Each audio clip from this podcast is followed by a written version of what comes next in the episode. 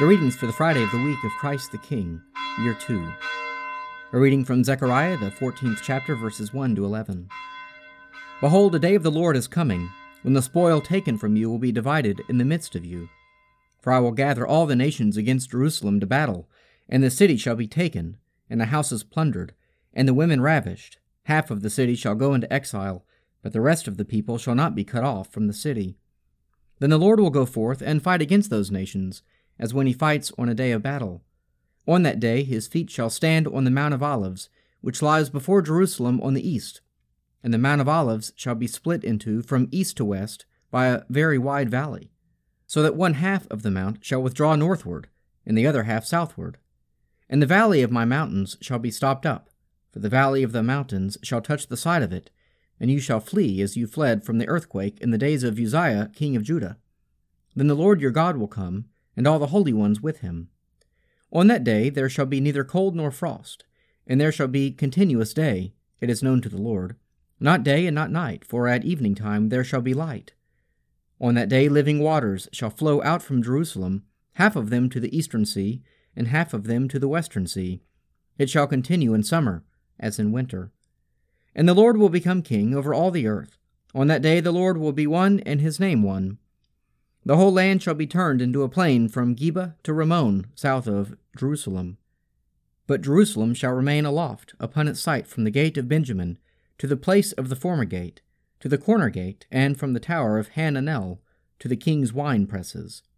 And it shall be inhabited, for there shall be no more curse. Jerusalem shall dwell in security. A reading from Romans, the 15th chapter, verses 7 to 13. Welcome one another, therefore, as Christ has welcomed you, for the glory of God. For I tell you that Christ became a servant to be circumcised to show God's truthfulness, in order to confirm the promises given to the patriarchs, and in order that the Gentiles might glorify God for his mercy. As it is written, Therefore I will praise thee among the Gentiles, and sing to thy name. And again it is said, Rejoice, O Gentiles, with his people. And again, Praise the Lord, all Gentiles and let all the peoples praise him. And further, Isaiah says, The root of Jesse shall come, he who rises to rule the Gentiles, in him shall the Gentiles hope. May the God of hope fill you with all joy and peace and believing, so that by the power of the Holy Spirit you may abound in hope. A reading from the Gospel of St. Luke, the 19th chapter, verses 28 to 40. And when he had said this, he went on ahead, going up to Jerusalem. When he drew near to Bethphage and Bethany, at the mount that is called Olivet, he sent two of his disciples, saying, Go into the village opposite, where on entering you will find a colt tied, on which no one has ever yet sat. Untie it and bring it here. If anyone asks you, Why are you untying it? you shall say this The Lord has need of it. So those who were sent went away and found it as he had told them. And as they were untying the colt, its owner said to them, why are you untying the colt? And they said, The Lord has need of it. And they brought it to Jesus. And throwing their garments on the colt, they set Jesus upon it. And as he rode along, they spread their garments on the road.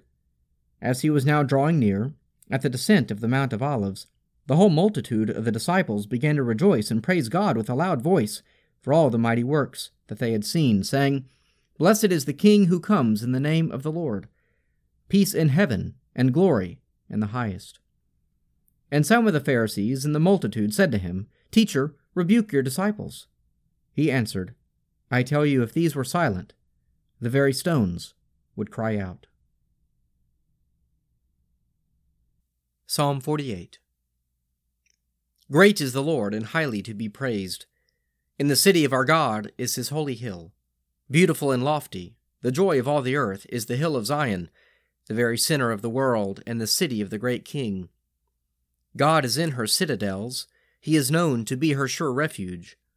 Behold, the kings of the earth assembled and marched forward together. They looked and were astounded. They retreated and fled in terror. Trembling seized them there. They writhed like a woman in childbirth, like ships of the sea when the east wind shatters them. As we have heard, so have we seen. In the city of the Lord of hosts, in the city of our God, God has established her forever. We have waited in silence on your loving kindness, O God, in the midst of your temple. Your praise, like your name, O God, reaches to the world's end. Your right hand is full of justice. Let Mount Zion be glad, and the cities of Judah rejoice, because of your judgments. Make the circuit of Zion walk round about her, count the number of her towers. Consider well her bulwarks, examine her strongholds, that you may tell those who come after. This God is our God for ever and ever. He shall be our guide for evermore. Let us pray. Our Father, who art in heaven, hallowed be thy name. Thy kingdom come, thy will be done on earth as it is in heaven. Give us this day our daily bread, and forgive us our trespasses, as we forgive those who trespass against us. And lead us not into temptation, but deliver us from evil. For thine is the kingdom, and the power, and the glory, forever and ever. Amen.